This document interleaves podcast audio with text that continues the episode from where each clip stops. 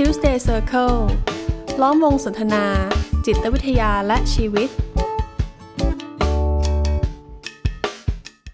สวัสดีครับ รายการ Tuesday Circle Podcast ของเรากลับมาแล้วนะครับ ผมกุยกบีไกรม่วงสิริครับ ครับ ผมเอกสมภพจำจันทร์ครับ ผมม่านพงษ์ม่านทองเจียครับ อย่างที่บอกตอนต้นว่าเรากลับมาแล้วเพราะว่าเราก็หายไปหลายสัปดาห์เลยนะครับ ครับ มันมีสาเหตุอยู่ครับ ที่หายไปนี้คือผมไปรักษาตัวอยู่ในโรงพยาบาลสนามนะครับ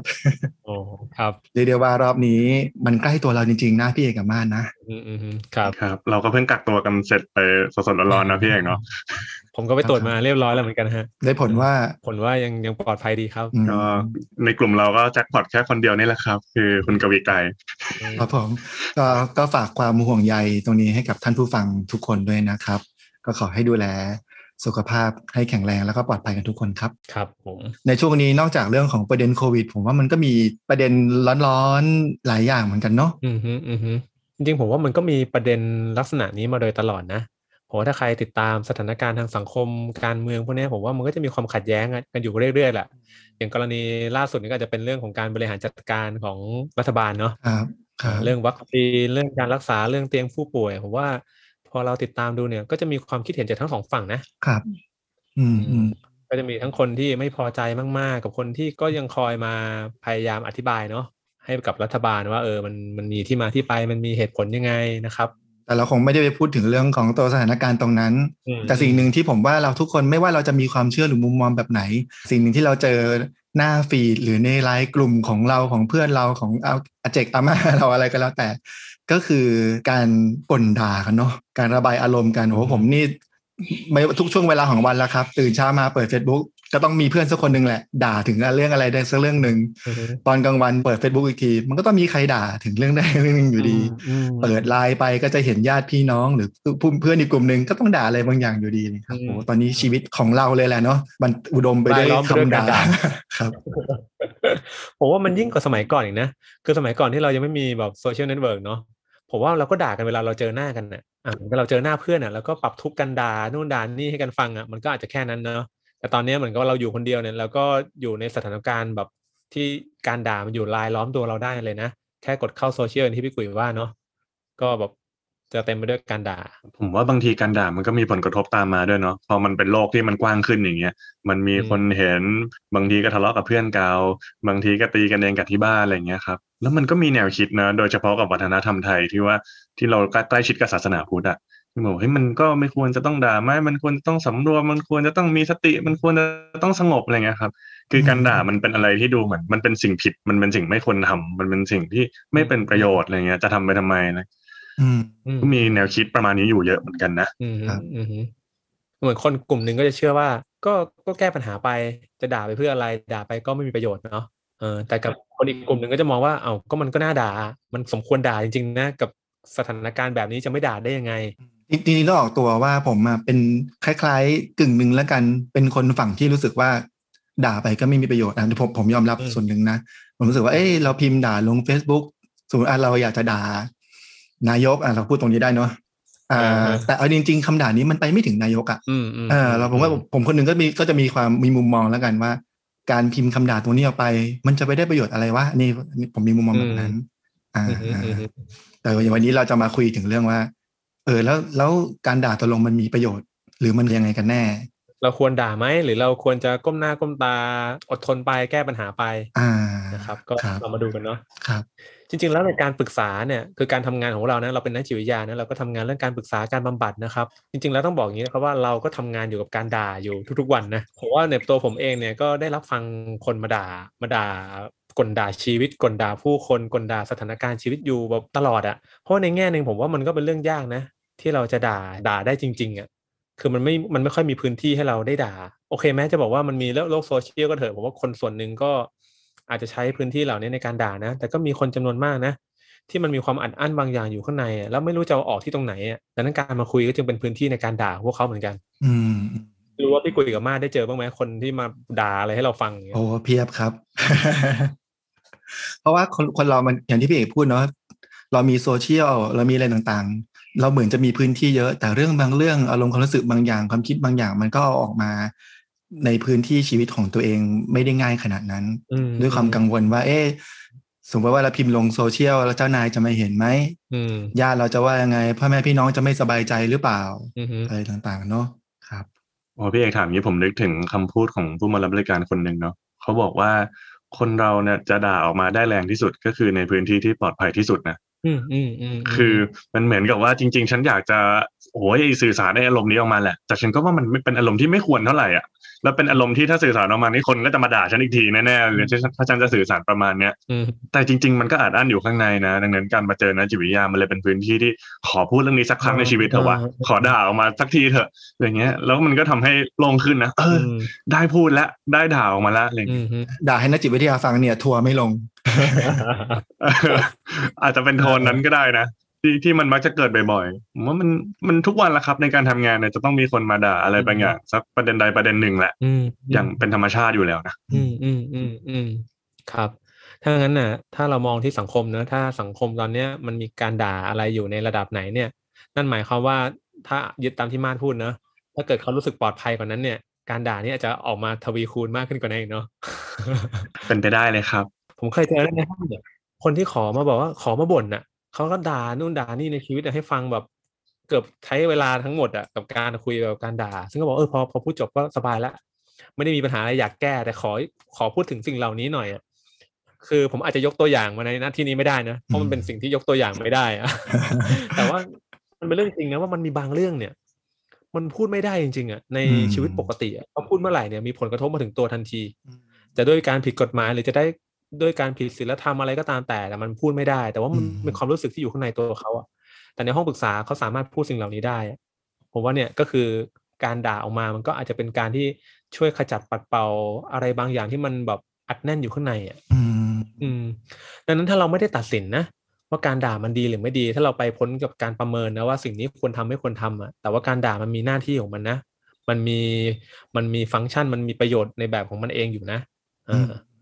คือที่ครับที่เรามาคุยกันในวันเนี้ยไม่ได้พยายามจะส่งเสริมให้ใครจะต้องใช้การด่านะอ่าแต่เรากำลังพยายามทำความเข้าใจปรากฏการณ์เนี้ยเพราะเอาจริงๆแล้วทุกวันเนี้ยผมก็ก็ด่านะอืมคือโดยเฉพาะในใจอะคือแบบเวลาครับเราเจออะไรไม่พอใจอะมันมันแทบจะเป็นกลไกอัตโนมัติเลยนะที่ขึ้นมาในใจอะอืมคอรับหออสออะไรแบบนี้ขึ้นมาในใจอะโอเคแหละว่าเราก็จะต้องมีพื้นที่ของเราในการเอามันออกมาเนาะอืม ดังนั้นในห้องปรึกษาเนี่ยผมว่าการด่าก็ในแง่หนึ่งเนี่ยมันเป็นการช่วยผู้คนเหมือนกันในการระบายความรู้สึกที่อัดอั้นอยู่ข้างในครับเพราะว่าเหมือนการการด่าเนี่ยมันไม่ใช่อะไรที่แบบเพิ่งมีหรือหรือแบบอืมอืมเพิ่งอืมเพิ่งเกิดขึ้นในวิวัฒนาการกับสภาพสังคมปัจจุบัน แต่การด่ามันเหมือนมันอยู่กับความเป็นมนุษย์ของเรามายาวนานมาก แสดงว่ามันก็ต้องเป็นกลไกอะไรบางอย่างอ่าที่ที่ที่มีหน้าที่ของมันครับมีมีประโยชน์มีข้อจำกัดของมันอะไรอย่างเงี้ยนะครับอืมเรียกได้ว่าทุกชาติทุกภาษาทุก วัฒนธรรมเนี่ยมีการด่าครับเมื่อก่อนมาอัดเนี่ยยังอ่านหนังสือเล่มหนึ่งอยู่เลยที่เขาเป็นอะไรอะไปศึกษาการด่าในวัฒนธรรมต่าง ๆ อะ คือมีการด่าเรื่องเดียวกันอะด้วยภาษาที่แตกต่างกันอะน่าสนใจมากเลยดังนั้นต้องบอกว่าเรื่องนี้เป็นเรื่องสากลมากอ่าครับครับคือนอกจากที่พี่เอกบอกว่ามันเป็นการแสดงออกทางความรู้สึกแล้ว หรือเป็นการปลดปล่อยอารมณ์อย่างเงี้ย ผมว่าจริงๆอะอีกมิติหนึ่งเลยนะ มันช่วยให้คนคนนั้นน่ะได้เข้าใจตัวเองมากขึ้นนะครับๆอืมฮึคือหลาย ๆ ครั้งเลยอะคนที่มารับบริการเนี่ย คือโจทย์อะ ไม่ใช่เรื่องราวที่ทำให้เขาโมโหนะแต่มันเป็นความไม่เข้าใจว่า ตอนเนี้ยฉันรู้สึกอะไรกันแน่เนาะอืมฮึแล้วเหตุผลที่ไม่แน่ใจเนี่ย ผมว่าหนึ่งเลยนะมันอาจจะมนุษย์เรามันมีอารมณ์ที่หลายเฉดมากๆอะความรุนแรงตั้งแต่น้อยใจไปจนถึงคับแค้นใจ หรือบางครั้งเนี่ยด้วยความที่เราอยู่มา บนสังคมค่านิยม วัฒนธรรมศาสนาอะไรก็ตามอะที่บอกเราว่ามันไม่ควรทำอย่างเงี้ยครับ ผมก็เจอบ่อยนะ ที่คนบอกว่าโกรธมากโกรธพ่อโกรธแม่ แต่จริง ๆ แล้วเฮ้ยเราถูกสอนมาว่าเราโกรธพ่อแม่ไม่ได้นะอืมมันก็เลยทำให้คนคนหนึ่งอะไม่ไม่เข้าใจสักทีว่าจริง ๆ กับเรื่องเรื่องเนี้ยฉันรู้สึกอะไรอยู่เนาะเพราะว่ามันก็ไม่สามารถที่จะสัมผัสตรงนั้นได้นะครับ แต่พอมันได้บ่นได้ด่าออกมาเนาะคืออันนี้ถ้าเราตัดเรื่องความควรไม่ควรออกไปก่อนอืมอย่างน้อยๆเนี่ย มันทำให้คนเข้าใจว่าอ๋อจริง ๆ ฉันโกรธนะอืมกับเรื่องเนี้ย คืออืมคือโกรธนี่แหละ อืมไม่ใช่ไม่โกรธอะไรเงี้ยครับ หรือหลาย ๆ ครั้งเนี่ย เวลาคนได้เล่าอะไรออกมาบางอย่างอย่างเต็มที่แล้วอะ สุดท้ายนะ ถ้าจะแบบจำลองสถานการณ์ในห้องบำบัดแล้วกันครับนักจิตวิทยาก็จะถามว่าเออเมื่อกี้ที่พูดออกมาทั้งหมดแล้วสุดท้ายมันเป็นยังไง ชวนเขากลับไปทบทวนนะความเข้าใจของคนก็เกิดขึ้นจากสิ่งที่เขาด่าออกมาทั้งหมดนั้นนะว่าจริง ๆ เรื่องนี้รู้สึกอะไร เพราะคิดยังไงเพราะคาดหวังอะไร มันอยู่ในคำด่าหมดอะอืมมันก็เลยเป็นพื้นที่ที่ทำให้เราได้สำรวจบางอย่างในใจได้ชัดขึ้นด้วยเหมือนกันอ่านะอ่าฮะก็เห็นด้วยกับม่านเลยนะว่าอารมณ์ความรู้สึกบางทีมันมีความสลับซับซ้อนนะเออคืออย่างเช่นความโกรธอย่างเงี้ยเราอาจจะใช้คำคำเดียวกันว่าความโกรธเนี่ยแต่ว่าความโกรธที่มันเกิดขึ้นในใจของแต่ละคนเนี่ยมันหน้าตาไม่เหมือนกันดังนั้นพอบางทีใช้คำว่าโกรธเนี่ยมันอาจจะยังไม่เท่าเนาะเออไม่เท่าความรู้สึกที่เกิดขึ้นข้างในอะแต่พอเปลี่ยนเป็นคำด่า เอ้ยมันมันตรงอะด่าแบบเนี้ยมันมันตรงใจเลยมันตรงความรู้สึกเลย แต่บางทีเขาเองอาจจะยังไม่เคยเอ่ยปากพูดออกมา เพราะไม่รู้ว่าจะพูดออกมายังไงดีอะแต่ในห้องบำบัดเนี้ยผมอาจจะเจอคนที่แบบเขาไม่เคยด่าใครมาก่อนในชีวิตเลยนะ แต่พอได้ชวนเขาอะอะไหนคุณลองด่าคนสิเขาก็พูดไม่ได้ แต่พอได้พูดออกมาเนี่ย มันทำให้ความรู้สึกมันชัดเจนขึ้นมากๆเลยเนี่ยอย่างบางคนนะครับคือจะพูดคำหยาบว่าไอ้ที่อย่างเงี้ยมันพูดยากนะแบบบางคนอืมถูกสอนมาอืมเฮ้ยไม่ได้คุณพูดคำหยาบไม่ได้อะอืมอืมแต่พอได้พูดออกมาปุ๊บ เขารู้สึกว่าเฮ้ยมันคือคำนี้แหละ ที่มันอยู่ในใจอะ แต่มันอืมไม่รู้จะเอาออกมายังไง มันพูดไม่ได้อะ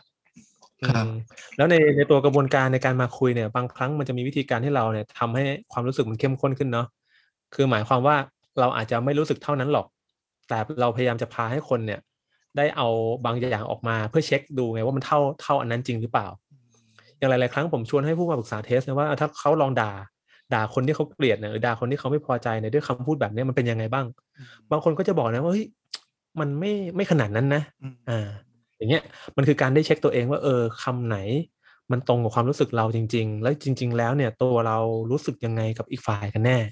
แต่พอมันไม่เคยได้เอาได้เอาออกมา เพราะว่าเราถูกสอนว่าเอ้ยคุณก็ไปด่าทำไมมันไม่มีประโยชน์ พูดจาแบบนี้มันไม่ดีอย่างเงี้ย เราถูกปลูกฝังมาด้วยความให้เราตัดสินไปก่อนว่าการด่ามันคือสิ่งที่ไม่ดีเนี่ย มันก็เลยปิดโอกาสเราเหมือนกันนะในการที่เราจะค่อยๆทำความเข้าใจอารมณ์ของตัวเอง หรือแม้แต่จะเข้าถึงความรู้สึกของตัวเองด้วยซ้ำอืมอืมอืมอืมอืมจริงๆเหตุการณ์นี้เพิ่งเกิดขึ้นกับผมแบบ เมื่อเมื่อเช้านี่เลย พอได้ยินข่าวจากเพื่อนที่แบบ ที่เพื่อนได้รับความเดือดร้อนจากคนที่แบบปกปิดไทม์ไลน์ตัวเองอะไรเงี้ยอืมมันมีแว็บหนึ่งนะที่ที่เราก็มีกรอบบางอย่างจำกัดตัวเราอะเราก็จะคิดว่าโอ้คนคนนั้นแม่งนิสัยไม่ดีว่ะอย่างเงี้ยอืมอืมแต่เขาว่านิสัยไม่ดีมันไม่ตรงอะโอ้ไม่พอพอผมเล่าให้ภรรยาฟังเนี่ยพ อพูดถึงปุ๊บมันมีคำว่านิสัยไม่ดีอยู่ในใจนะแต่พอจะพูดคำนั้นน่ะ ผมพูดไม่ออกเพราะผมรู้สึกว่ามันไม่ใช่อะ แล้วผมก็เปลี่ยนก็เป็นคือคำว่าคำว่าอะไรครับ แม่งโคตรเหี้ยเลยอย่างเงี้ยแล้วมันเอ้ยแต่มันเออพอมันได้พูดคำนั้นแล้วมันแบบเออมันใช่อะเอเอออแล้วแล้วเรารู้สึกเรารู้สึกอย่างนั้นจริงๆอะไรอย่างเงี้ยพี่กุยพูดอีกครั้งได้ไหมครับ คุณจะย้ำทำไมเนี่ยเอ้ยไม่ใช่ผมไม่ได้เล่นไงคือหมายถึงว่าในตัวกระบวนการเนี่ยเออเป็นการเช็คไงว่าถ้าคุณพูดอีกครั้งนึงเนี่ยความรู้สึกยังเหมือนเดิมอยู่ไหมอ่าอะอย่างอย่างเมื่อกี้นี้นะตอนตอนที่ผมตอนที่ผมเล่าอะแล้วผมพูดว่าแม่งโคตรเฮี้ยเลยตอนนั้นอะเฮ้ยผมผมรู้สึกอินกับคำคำนั้นนะแต่ตอนพี่เอกบอกให้ผมพูดอีกทีหนึ่งอะอือืผมผมรู้สึกว่ามันมันอารมณ์ผมมันมันไม่ได้อยู่ในอารมณ์ของของคำคำนั้นนะคำคำนั้นมันไม่ตรงกับอารมณ์ผมในปัจจุบันนี้อะไรอย่างเงี้ย อืมอือืมมอืมอืมอืมคือนั่นแสดงว่าเมื่อเราได้ชัดเจนแล้วเนี่ย อารมณ์มันก็เปลี่ยนแปลงได้นะ แต่พอมันยังไม่เจอความชัดเจนที่ว่านั้นเนี่ยมันก็อาจจะวนๆอยู่เหมือนกันนะอืมอืมหลายๆคนบางทีพอได้พูดออกมาแล้วเนี่ยมันก็อารมณ์ก็เปลี่ยนแล้วนะผมผมเคยเจออะไรอย่างนี้บ่อยๆเลยนะพี่เอก คือบางคนมาถึงบอกไม่มีวันให้อภัย พ่อไม่มีวันให้อภัยแม่หรอกอืมแต่พอได้ด่าออกมาชุดหนึ่งก็อืมเออยังไงไม่รู้เดี๋ยวลองกลับไปคุยกันอืมอืมอะมันมันก็จบมันก็จบตรงนั้นนะอืมคือเพราะว่าอืมไอ้ความจริง ๆ ปัญหามันคือไอ้ความอัดอั้นในใจนะที่เป็นปัญหาอืมปัญหาไม่ใช่ปัญหาระหว่างกันนะอืมเออแต่พอมันได้จัดการความอัดอั้นตรงกลางปุ๊บมันกลายเป็นสายสัมพันธ์มันกลับไปเชื่อมกันได้อีกรอบหนึ่งแต่อย่างนั้นเลยอย่างเงี้ยอืมมันก็มันก็เป็น part หนึ่งในกระบวนการนะครับแสดงแสดงให้เห็นว่าโดยพฤติกรรมเราเรียกว่าการด่า แต่ปรากฏการณ์ที่มันเกิดมันคือการเข้าถึงอืมอารมณ์ความรู้สึกของตัวเอง และการได้หยิบนำมันออกมาอืมอืมเนาะเพราะฉะนั้นผลผลอีกอันหนึ่งที่เกิดขึ้นก็คือ มันก็คล้ายๆ เกิดกระบวนการแก้ปัญหาขึ้นมาได้ด้วยเหมือนกันนะอืมอืมจากที่เรารับผลกระทบสิ่งต่างๆ แล้วมันอัดอั้นอยู่ในใจอืมการด่าการแสดงอารมณ์ออกมา มันอะอย่างเมื่อกี้เนี่ยก็ทำมันทำให้รู้สึกว่า มันตรงกับความรู้สึกมันก็รู้สึกดีขึ้นมาเหมือนกันนะอืมความอัดอั้นพอได้เอ่ยคำนั้นขึ้นมาปุ๊บโอ้โห มันมันใช่มันตรงอืมอย่างเงี้ยครับเออแล้วก็มันทำให้ผมนึกถึงอีกอันหนึ่งคือตอนแรกผมบอกว่าเออผมก็เป็นคนที่มีความเชื่อว่า การด่าเนี่ย มันไม่ได้ประโยชน์เนาะที่ผมพูดตอนต้นอืมเพราะว่าคำด่าเรามันไปไม่ถึงคนที่เราด่าในบางเรื่องอย่างเงี้ยเออแต่ผมก็นั่งระหว่างคุยกันแล้วก็ทบทวนนะว่าเออแต่เอาจริงๆแล้วแม้การด่าของเราเนี่ยจะไปไม่ถึงคนที่เราอยากจะด่า แต่มันก็รู้สึกว่าในเหตุการณ์เนี่ยสถานการณ์เนี่ยที่เราเหมือนเราจะทำอะไรไม่ได้เลยอะแต่การด่ามันกลับเป็นสิ่งหนึ่งที่เราพอจะทำอะไรบางอย่างด้วยตัวเราเองได้อืมอืมอืมอืมเออครับ เพราะจริงๆแล้วผมว่าการแก้ปัญหาเนี่ยมันมีหลากหลายรูปแบบนะอืมแล้วก็มีจุดมุ่งหมายที่แตกต่างกันในแง่ของวิธีการนะบางคนอาจจะมองว่าการด่าไปก็ไม่ได้ช่วยอะไรอะเพราะเรามองว่าการช่วยนี่คือการต้องไปแก้ไขปัญหา หรือการเปลี่ยนแปลงสถานการณ์เท่านั้นไงอืมถ้าเป็นแบบนั้นมันอาจจะไม่เปลี่ยนก็ได้ คือจะด่ารัฐบาลให้ตายไปยังไง รัฐบาลอาจจะไม่ออกก็ได้อืมแต่ก็ไม่ได้หมายความว่าการด่าตรงนี้มันจะไม่มีความหมายอืมมันอาจจะทำให้ใครบางคนก็ได้เริ่มเล็งเห็นอะไรบางอย่างมากขึ้นก็ได้นะ ในความที่มันผิดพลาดในความที่มันมีอะไรแปลกอืมๆที่ก็อาจจะส่งผลต่อการตัดสินใจของเขาในอนาคตในการที่จะเลือกใครเข้ามาบริหารประเทศมันก็เป็นไปได้เหมือนกัน ถ้าเราไม่ยึดเอาว่าด่าแล้วจะต้องได้ผลทันทีนะ อ่าแต่ผลเฉพาะหน้ากว่านั้นผมว่ามันก็อาจจะเป็นสิ่งที่เราคุยกันมาเนาะเมื่อเราได้ด่าอย่างเข้าอกเข้าใจเนี่ยเราจะรู้สึกว่ามันมีการปลดปล่อยอะไรบางอย่างนะให้เราได้ระบายความรู้สึกที่อัดอั้นอยู่ข้างในออกมาทำให้เราได้เข้าใจความรู้สึกของเราชัดเจนขึ้นว่าเราโกรธระดับไหน เราไม่พอใจระดับไหน มันคือความรู้สึกแบบไหนกันแน่นะที่มันมันอยู่ข้างใน พอเราได้ด่าออกมามันอาจจะทำให้เราได้ค่อยๆ เช็คความรู้สึกนั้นให้มันตรงมากขึ้นอืมแล้วก็สามก็คือ ผมว่ามันคือการที่เราตระหนักว่าเรามีอำนาจนะอืมครับคือมันไม่ใช่ว่าทำอะไรไม่ได้อะ เราอาจจะทำไม่ได้ทุกอย่างอะแต่อย่างน้อยๆอะไรที่มันเกี่ยวกับตัวเราอะผมว่าเราทำได้นะ เรายังคงมีสิทธิ์ที่จะคิด มีสิทธิ์ที่จะพูดออกมา มีสิทธิ์ที่จะแสดงออกมา แม้ว่าสิ่งนี้มันอาจจะไม่ได้เปลี่ยนแปลงสถานการณ์ไปอย่างทันท่วงทีก็ได้ อืมอืมผมว่าฟังมาถึงจุดนี้นะ การด่ามันก็มีประโยชน์ในตัวมันเองหลายๆอย่างนะ แต่ผมเชื่อว่าก็จะต้องมีใครแบบที่มี question mark ในหัวเหมือนกันนะว่าเอ๊ะคุยกันมาถึงจุดนี้เนี่ยแล้วสรุปจริงๆมันควรด่าแล้วมันด่าได้แล้วใช่ไหมมันยังไงกันแน่นะกับเรื่องนี้เหมือนนักจิตวิทยาสามคนนี้กำลังกำลังสนับสนุนว่าด่าเหอะอย่างนี้หรือเปล่าอืมอืมอืมอืมคือผมว่าที่เราคุยกันเนี่ย เราคุยกันในเชิงปรากฏการณ์เนาะครับว่าด่ามันเข้าใจได้นะ มันมีที่มาที่ไป มันมีจุดมุ่งหมาย แต่จะเลือกด่าหรือไม่นั้น ผมว่าก็ขึ้นอยู่กับแต่ละคนอีกนะ มันไม่มีอะไรที่เป็นสิ่งจำเป็นสิ่งที่จะต้องเป็นแบบนั้นนะผมว่ามันคือการเลือกและการตัดสินใจนะถ้าเลือกที่จะด่า เราก็มีสิทธิที่เลือกที่จะด่า แต่ผมว่าการด่าในแต่ละบริบทเนี่ยมันมีผลกระทบที่เกิดขึ้นตามมาแตกต่างกัน และตรงนี้เองต่างหากที่ผมมองว่ามันคือสิ่งที่เราก็ต้องคำนึงเนาะในการที่จะเลือกใช้การด่าแต่ละครั้งอืมคือผมคงตัดสินแทนใครไม่ได้นะว่าเราควรจะด่าแบบไหน เราควรไปยืนด่าต่อหน้าเลยไหมเราควรโพสต์ลงโซเชียลไหมหรือเราควรจะ ด่าเงียบๆกับคนใกล้ชิดแต่ผมว่ามันมีหลากหลายรูปแบบอือะมแต่ผมว่าแต่ละคนก็ต้องตัดสินใจเอาเองเนาะครับว่าอยากจะแสดงออกแบบไหนที่มันตรงใจของเราอะ อืมคือคือพอฟังพี่เอกแล้วอะสมมุติว่าเราจะเป็นคนที่อยากจะเคลื่อนไหวให้มันเกิดการเปลี่ยนแปลงอย่างเงี้ยโอเค เราก็คงต้องโพสต์ในที่ที่มันสาธารณะแหละ แต่แน่นอนนะ ผลกระทบที่ตามมาก็จะมหาศาลเท่ากับสิ่งที่เราแบบ อยากจะให้มันเกิดการเปลี่ยนนั่นแหละอืมแต่ถ้าสมมุติเราแค่อยากด่าเพื่อที่จะทำความเข้าใจตัวเองอย่างเงี้ยเผื่อๆเขียนลงกระดาษไม่ต้องบอกใครยังได้เลย หรือไปคุยกับเพื่อนสนิทสักคนก็ได้อืมดังนั้นผมว่าสิ่งที่สิ่งที่อาจจะสำคัญมากไปกว่าควรด่าไหมมันคือ ควรด่าในบริบทไหน ควรด่าที่ไหนแล้วเรารับอืมผลกระทบของการด่าได้ไหมอาจจะต้องมาตั้งต้นที่อะไรพวกนี้นะอืมอืมอืมเพราะว่าเรื่องราวปัญหาที่เราอะบางคนอาจจะอิน หรือว่ากำลังรู้สึกกับมันมากๆเนี่ยเอาจริงๆมันก็เป็นส่วน ส่วนย่อยๆในชีวิตของเราเนาะเพราะจริงๆชีวิตเราทุกคนมันมีด้านอื่น ๆ มิติอื่น ๆ อีกมากมาย ที่ก็อย่างที่พี่เอกพูดเนาะว่า เราก็คงจะตัดสินแทนใครไม่ได้ เพราะแต่ละคนอาจจะต้องประเมินปัจจัยมิติในชีวิตของตัวเอง แล้วก็ดูว่าแล้วเราจะเลือกหยิบการด่าเนี่ยมาใช้ระบายอารมณ์มาใช้ทำความเข้าใจความรู้สึกของเรา หรือว่าใช้ในการเป็นส่วนหนึ่งในการแก้ปัญหาอืมในจังหวะไหนเท่าไหร่ยังไงบ้างอืมอะไรอย่างเงี้ยนะครับ อืมอืมอืมครับ แล้วทีนี้ผมผมนึกถึงอีกอีกมุมหนึ่งด้วย นี่เรากำลังพูดถึงมุมของคนที่เป็นคนด่าเนาะเออแต่มันก็มีอีกคนอีกกลุ่มหนึ่งครับ ที่อาจจะมีทั้งกลุ่มคนที่ไม่ได้เห็นด้วยมองต่างจากคนที่ด่า หรือกลุ่มคนที่ไม่ได้อินหรืออะไรกับเรื่องนี้หรอก แต่มันรู้สึกว่าได้รับผลกระทบจากการที่แบบเช้ากลางวันเย็นเห็นแต่ถ้อยคำทางลบอะไรต่างๆรองรับอารมณ์ของคนต่างๆ อะไรอย่างเงี้ยนะครับ อย่างผมมีเพื่อนที่แบบว่าจะกด unfollow คนน่ะ ที่รู้สึกว่ากูไม่ไหวแล้ว คนนี้มันดาร์กเหลือเกิน คนนี้มันไม่ไหวแล้วไม่ไหวแล้วอะไรอย่างเงี้ยครับ แต่ชีวิตเราบางทีมัน unfollow ไม่ได้เนาะเราชีวิตเราไม่ได้มีแต่ Facebook อะเออเราเราดูข่าวเราอ่านหนังสือพิมพ์ เราฟังคนได้ยินคนข้างบ้านคุยกันหรืออะไรก็แล้ว แต่หรือแม้กระทั่งแบบเราไปแฮงเอาท์กับเพื่อนแล้วเพื่อนก็คุยกันเรื่องนี้อะไรเงี้ยบางทีเราไปไม่พ้นเรื่องเนี้ย แต่เรารับผลกระทบของมันอืมเออถ้าเป็นอย่างเงี้ย คนกลุ่มนี้น่าจะพอทำอะไรได้บ้างเพื่อที่จะแบบบรรเทาหรือว่าลดการรับผลกระทบจากการที่ต้องแบบมาเห็นคำด่าได้ยินคำด่าอะไรอย่างเงี้ยครับ อืมอืมผมว่าสิ่งแรกที่ทำได้เนี่ยก็คือการทำความเข้าใจปรากฏการณ์นี้นะเอ่อว่าการด่ามันคือการสื่อสารแบบหนึ่งอะมันคือการแสดงออกทางความรู้สึกแบบหนึ่งอะ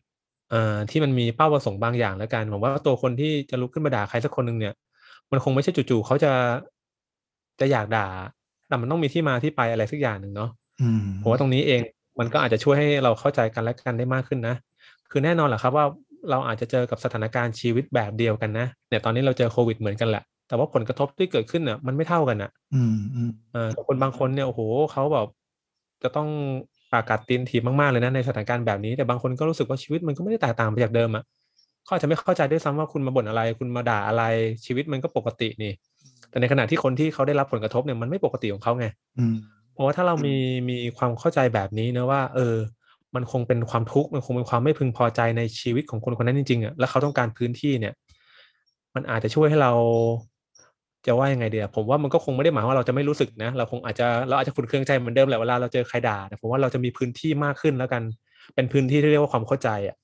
แล้วมันอาจจะลดพื้นที่ของความไม่พึงพอใจอะให้มันลดน้อยลง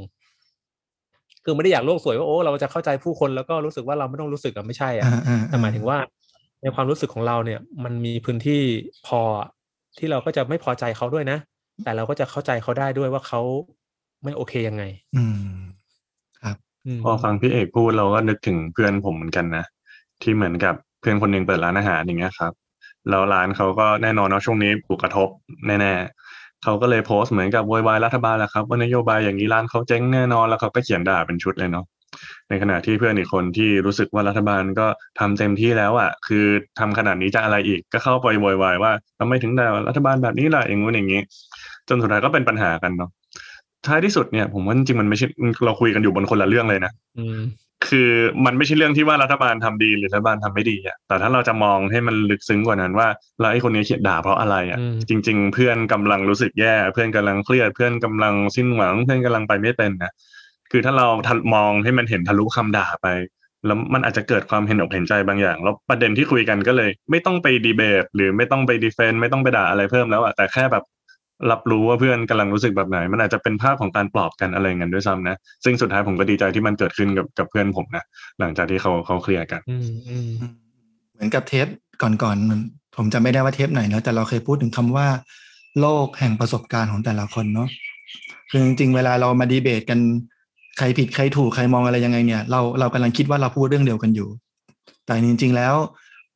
สิ่งที่คุยกันมันก็คนละเรื่องไปด้วยในตัวเหมือนกันนะโอเค เรามีหัวข้อไตเติ้ลเรื่องเดียวกันน่ะไม่ว่าจะเป็นเรื่องการเมืองเรื่องโลกเรื่องวัคซีนหรือเรื่องอะไรก็แล้วแต่ แต่ว่าสิ่งที่เนื้อหาที่หยิบมาคุยกันเนี่ย มันเป็นเรื่องของชีวิตใครชีวิตมันอืมเพราะฉะนั้นการเอาชีวิตตัวเองไปถกเถียงกับชีวิตคนอื่น ผมว่าหลาย ๆ เรื่องเนาะมันคงหาข้อยุติหรือหรือจุดลงตัวไม่ได้อืมเพราะฉะนั้นเปลี่ยนมาเป็น คุยในเรื่องเดียวกันอะเออชีวิตของเธอคือยังไงชีวิตของฉันเป็นยังไงมันมีโอกาสแล้วกันเนาะที่จะคุยกันได้เข้าอกเข้าใจมากขึ้น แล้วมีมีหนทางที่มันลงตัวได้มากขึ้น แล้วเป็นประโยชน์ที่สร้างสรรค์ได้มากขึ้นอืนะมครับอืมแล้วผมว่าความรู้สึกเนี่ย มันต้องการพื้นที่ของมันเนาะโดยเฉพาะความไม่พึงพอใจ ความโกรธ ความคับแค้นใจเนี่ยเพราะว่ามันจะไม่ต้องมีพื้นที่เนาะเอ่อคือเวลาที่เราเห็นคนที่เขาแสดงออกแบบเนี้ยเกลี้ยวกราดโกรธเนี่ย เราจะรู้สึกว่า มันดูไม่มีเหตุมีผลนะจะต้องมาด่าอะไรทำไปเพื่ออะไรมันมีประโยชน์ยังไงเนี่ยแล้วเราก็จะพยายามอาจจะบางคนอาจจะไปสอนเนาะทำไปก็ไม่มีประโยชน์อะไรเงี้ยโกรธคือโง่โมโหคือบ้าไปจะรู้สึกไปเพื่ออะไรอะไรอย่างเงี้ยผมว่าในแง่หนึ่งมันพูดง่ายแหละ แต่ว่าในในในทางปฏิบัติเนี่ยความรู้สึกมันไม่ได้คลี่คลายลงด้วยเหตุผลในลักษณะนั้นเนาะอืมดังนั้นน่ะจะทำยังไงดีให้ความรู้สึกมันมีพื้นที่เนาะ ให้ความรู้สึกมันมีที่อยู่ของมันนะแล้วผมว่าเหตุผลหรือว่าหลักการที่จะแก้ปัญหามันมาทีหลังนะอืมแต่ถ้าเรายังไม่สามารถจะมีพื้นที่ให้กับความรู้สึกเนี่ยผมว่ามันไปไม่ถึงการที่จะไปเปลี่ยนแปลงความคิดเปลี่ยนแปลงความเชื่อ เปลี่ยนแปลงทัศนคติอะไรเลยเพราะว่าในกระบวนการปรึกษาเนี่ยที่เราทำงานอยู่เนี่ยผมว่ามันเห็นภาพนี้ชัดมากๆเลยนะคือบางครั้งเราอาจจะเห็นแหละว่าสิ่งที่คนที่เขามีปัญหาเล่ามาเนี่ย มันอาจจะเป็นการมองโลกที่เขาเข้าใจผิดอะเขาเข้าใจคลาดเคลื่อนไป เขาคิดไปเองอะไรเงี้ยเขายึดติดอะมันอาจจะมีมันอาจจะมองเห็นชัดมากเลยแหละ แต่มันก็ไม่ใช่ว่าเราจะไปสั่งสอนเนาะเฮ้ยคุณควรเปลี่ยนวิธีคิดสิคุณควรคิดแบบใหม่คุณควรมองโลกในแง่ดี คุณมองโลกในแง่ร้ายนะต้องปรับเปลี่ยนนั่นปรับเปลี่ยนนี่ผมว่าไปทำแบบเนี้ยมันจะไม่ช่วยอะไรคนเลยอะเพราะว่าสิ่งแรกสุดอะที่มันจะเป็นประโยชน์ก็คือการให้เขาได้มีพื้นที่เนาะอืมให้ความรู้สึกได้มีพื้นที่ครับเจอหลายคนมากเลยนะครับ ที่ว่าโอ้โหถ้าเราเราดูจาก ภายนอกเนี่ย เราไม่คิดเลยนะว่าเขาจะสามารถด่าออกมาได้มากขนาดนั้นนะคือบางคนอาจจะรู้สึกเอ้ยเขาพูดจาสุภาพนะเขาเรียบร้อยเลยแต่ว่าพอพอได้ไปแตะถึงอะไรบางอย่างที่อยู่ข้างในเนี่ยโอ้โหคำด่าที่แบบมันไม่รู้มาจากไหนเนี่ยมันออกมา แล้วพอได้ด่าแล้ว เออเขาก็ได้ได้โล่งเนาะโล่งขึ้นได้รู้สึกว่ามันมันเห็นภาพปัญหาตัวเองชัดเจนขึ้นเนี่ยแต่ก่อนนั้นเนี้ยปัญหามันถูกบังไว้ด้วยความรู้สึกอะ ความรู้สึกที่มันถูกกดเอาไว้อีกอะอีกชั้นหนึงอีกว่าเอ้ยเราไม่สามารถจะแสดงออกมาได้นะ มันดูไม่ดีเราถูกสั่งสอนมาว่าสิ่งนี้คือสิ่งที่ไม่ดีเนี่ยอืมมันทำให้ปัญหาคนเราสลับซับซ้อนมากขึ้นโดยไม่จำเป็นโหถ้าเราสามารถจะทำความเข้าใจความรู้สึก และแสดงออกถึงความรู้สึกได้อย่างตรงไปตรงมา โดยมีพื้นที่ที่ปลอดภัยนะผมว่านี่จะช่วยได้มาก ๆ เลยนะครับ ในการแก้ปัญหาทางจิตใจของผู้คน อืมพอฟังอย่างนี้แล้วอยากจะแชร์มุมของตัวเอง ที่พอมานั่งคิดแล้วคล้ายๆ แบบฝึกหัดทางจิตวิทยาเลยนะคือผมแบบมีความโกรธอะ แล้วแล้วผมก็แบบอยากจะโพสต์ลงโซเชียลของตัวเองมากๆ ผมก็ร่ายเขียนแบบเป็นข้อความยาวมากๆเลย เขียนยังไม่ทันจบเลย คือไม่ได้ไม่ใช่ว่าไม่โพสต์เพราะอะไรนะ ไม่โพสต์เพราะว่ามันเขียนไม่เสร็จ ยังไม่ทันแต่ยังจบเลยเผลอโพสต์แล้ว แต่โพสต์ยังไม่ทันเสร็จมันรู้สึกว่าอารมณ์มันมันเบาบางลงไปมากอะครับ จนมันรู้สึกว่าตอนนั้นรู้สึกว่าไม่ได้อยากเขียนต่อแล้วอะแล้วก็เออไม่ต้องโพสต์แล้วก็ได้อะแต่แต่ไม่ใช่ไม่โพสต์เพราะว่ามันไม่มีประโยชน์เลยอะไรนะ เออแต่ไม่โพสต์เพราะรู้สึกว่าอารมณ์มันไม่ได้รู้สึกเข้มข้นเท่าเดิมแล้วอะไรอย่างเงี้ยอือฮึเออผมว่าเออเหมือนเป็นตัวอย่างหนึงแล้วกันที่มันเหมือนมีแบบฝึกหัดอย่างเงี้ย ที่กระดาษกับปากกามันก็เป็นพื้นที่ปลอดภัยของเราเนาะอือฮึเออหน้าจอมือถือของผมอะยังไม่ได้โพสต์ก็เป็นพื้นที่ปลอดภัยของผม ผมก็ได้เขียนได้ได้ได้เข้าถึงอารมณ์ความรู้สึกของตัวเอง ได้เอาสิ่งที่มันอยู่ข้างในออกมาไหนๆก็ไหนๆครับแบบฝึกหัดที่พี่หมือพูดเมื่อกี้ผมว่าจริงๆก็ชวนแบบท่านผู้ฟังลองทำดูก็ได้นะ ว่าในกรณีที่มันมีความอัดอั้นตันใจ มันอยากมีพื้นที่ให้ได้บ่นได้ด่าจริงๆอะเพราะเอาความรู้สึกมันณตอนนั้นมันเป็นแบบนั้น แต่ก็ไม่รู้จะไปพูดที่ไหนเนาะเพราะฉันก็ไม่อยากจะเจอผลกระทบตามมาอย่างเงี้ยครับก็มีสมุดของตัวเองสักเล่มหนึ่งก็ได้นะครับ แล้วก็อาจจะรู้สึกอะไรอยากด่าอะไรก็เขียนลงไปในสมุดนั่นแหละ แต่ทีเนี้ยครับ การเขียนอย่างเดียว ก็อาจจะได้ประโยชน์มุมเดียวเนาะก็คือเป็นการได้แสดงออกทางความรู้สึกอืมเนี่ยเขาเลยบอกว่าหลังจากที่เราเขียนเสร็จจนรู้สึกว่าโล่งและไม่มีอะไรจะเขียนต่อแล้วเนี่ย ลองแบบหายใจเข้าหายใจออกลึกๆสักแป๊บหนึ่งเนาะแล้วกลับมาอ่านมันใหม่อะในฐานะที่ว่าถ้าฉันกำลังจะต้องอ่านเรื่องของใครสักคนเนี่ยไม่ใช่ตัวเองเลยฉันว่าคนคนเนี้ยกำลังรู้สึกอะไรกำลังมีความคิดแบบไหนกำลังคาดหวังอะไรอยู่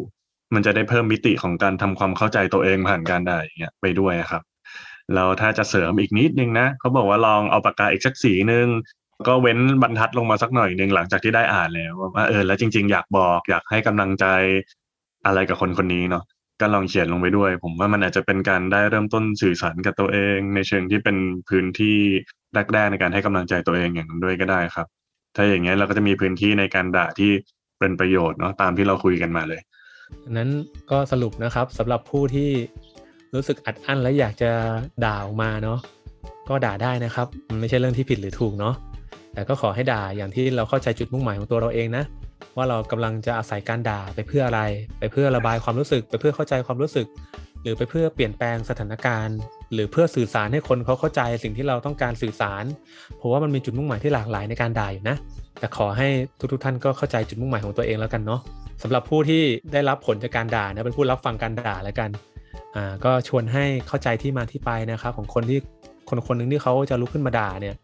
มันก็คงไม่ใช่ว่าจู่ๆเขาจะด่าเรา มันคงมีที่มาที่ไปพอสมควรแหละ มันคงมีอะไรสักอย่างในใจเขาที่มันอัดอั้นเนาะ